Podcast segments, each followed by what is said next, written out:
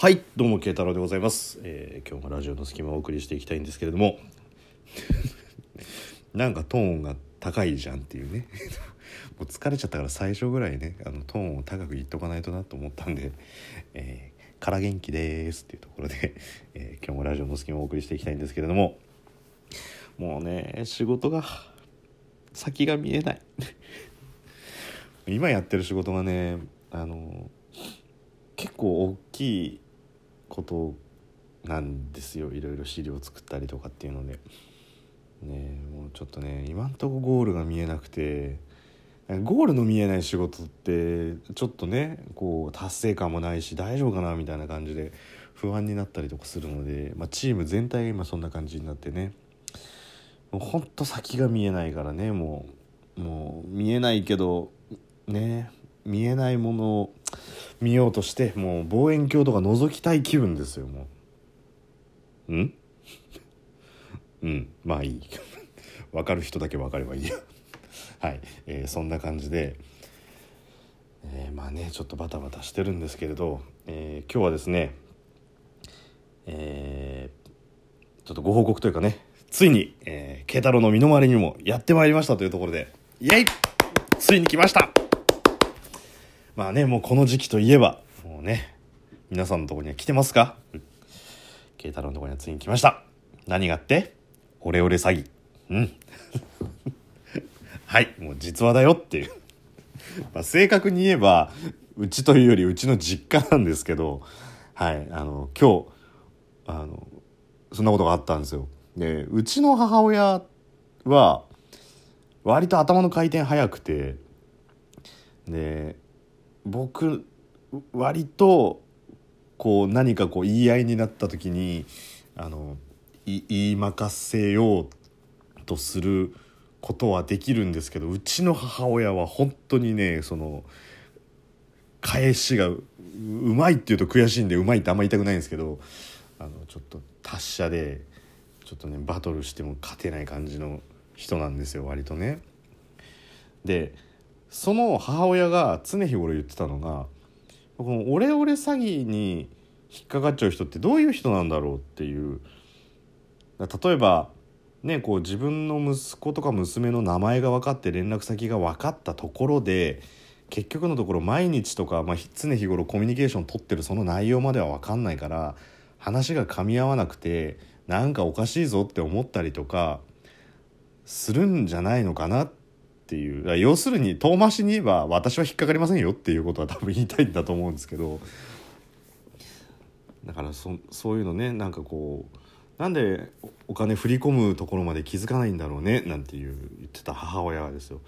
今日僕が仕事してたら LINE がすっ飛んできてで「どうするの?」って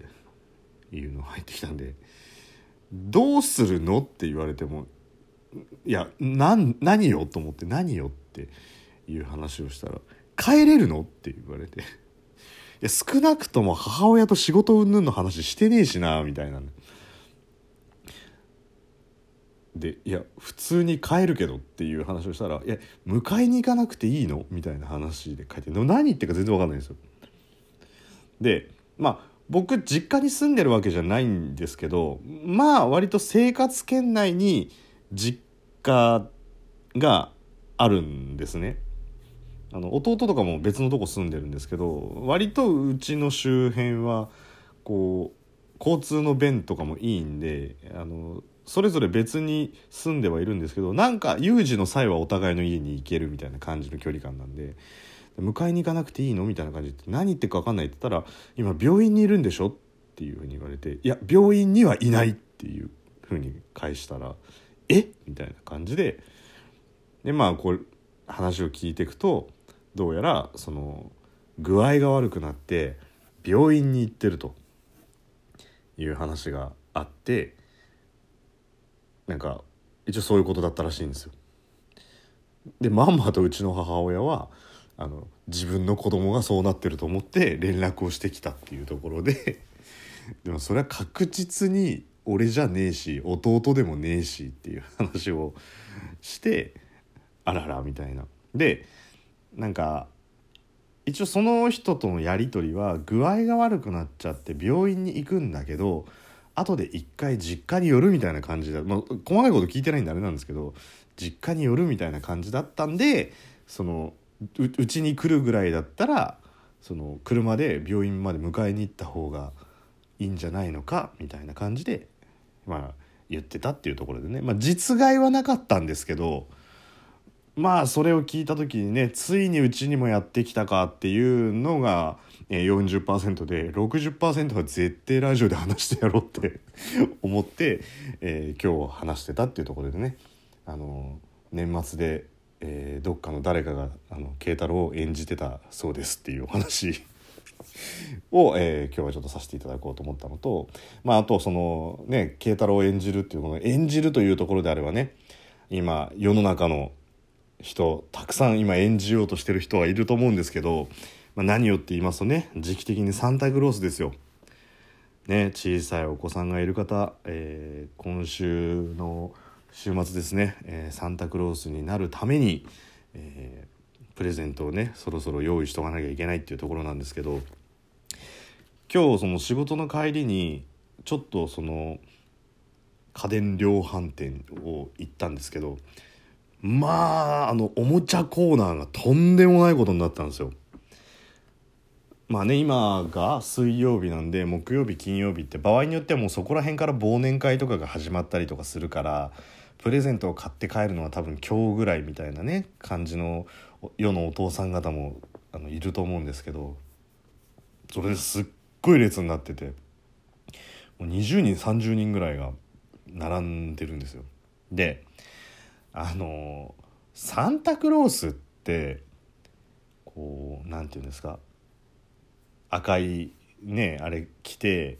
ちょっとふくよかな感じでいつも笑っててあのふおふおふおみたいな感じで笑っててこういい子の子供たちのもとに現れるっていうのは大体こう皆さんこう共通のね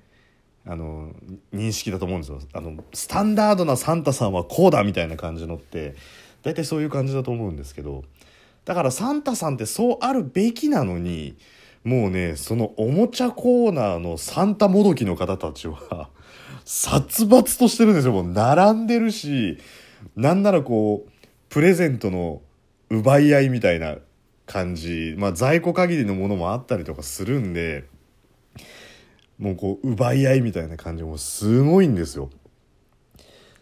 でまあ僕はおもちゃコーナーに用があったわけじゃないんですけどそのフロアパッて見た時にすごい並んでて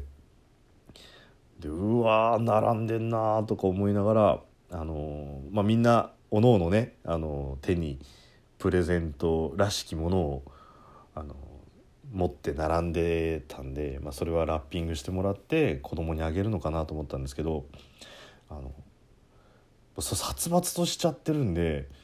こう後ろの方僕がちょうどあの別のコーナーに行くのにそのおもちゃコーナーがとんでもないとこまで並んでる列のところをあのちょっと脇の方をね通ろうとしたらなんかこう最後尾に入るタイミングがあの微妙だったサンタもどきたちがいたらしいんですよ 要するにどっちが先に並ぶみたいな感じのやり取りだったのか割り込んだ形になっちゃったのかっていうところでその世のサンタもどきの中の一人がその怒っちゃったんですね。でそのサンタもどき A がずっとサンタもどきで行くのかって話なんですけどサンタもどき A がサンタもどき B に対してあの並んでんだよみたいな感じでちゃんと並べよみたいな感じでもうこうその後ろの人にサンタもどき B に対してこう当たってたんですよ。まあ多分ねこう列も全然進まなくてイライラしてたんだと思うんですね。でプレゼント買ってるわけだからみんな多分レジでこれラッピングしてもらえますかとかリボンつけてもらえますかみたいなやり取りっぽいのももうレジフルフルで開いててもそういう感じになってるんで 列が全然進まないっていうことに対しておそらくそのサンタもどき A のお父さんは、まあ、イライラがマックスになっちゃったんでしょうね。でこうちゃんと並べようみたいな感じで言ったらまあ2パターンあると思うんですよ。あはいみたいな感じになるのといやいやいやみたいな感じででそれはサンタもどき B は後者の方だったんですよ。で「いやいやちゃんとここ並んでましたよ」みたいな感じで言ってるんですね。でなんかこう言い方があのイラついたのか「なんだよその言い方は」みたいな感じで もうそれサンタさんもうちょっと優しくなきゃダメだよっていう こう今週末サンタさんなるんだからさもうちょっと優しくなろうよとか思ってたんですよ。でもそのサンタもどき A のお父さんがあの子供のためにねこうプレゼントを買ってたのを抱えてるんですけど そのサンタもどき A のお父さんが抱えてたそのおもちゃプレゼントが あのアンパンマンのおもちゃなんですけど あの優しさ育つよ仲良しアンパンマンっていうなんかこうアンパンマンを赤ちゃんに見立てて着せ替えとかができるよっていう要するに赤ちゃんごっこができるよみたいな感じのプレゼントを持ってたんですけど 優しさ育つよ仲良しアンパンマンを抱えてる全く優しくないお父さんっていうのね もうなんかそれがこのお父さんはどんな顔してこうねこの多分娘だと思うんですよねその赤ちゃんごっこみたいなのができる感じなので。どういう顔して、まあ、娘にあのそのプレゼントを渡すのかなっていうことを考えると、えー、ちょっと複雑な気持ちになっちゃったというところでね、えー、ちょっとそんな、えー、おもちゃ売り場を今日見ましたというお話だったので、えもしねこれをお聞きの世の、えサンタもどきのお父さんたちいらっしゃいましたらあのぜひお子さんに優しくしてあげるためにもクリスマスまでは、えー、みんなで優しく過ごしていただければなと思いますので、えー、そんな感じで、え、今日もラジオの隙間お送りしました。ありがとうございました。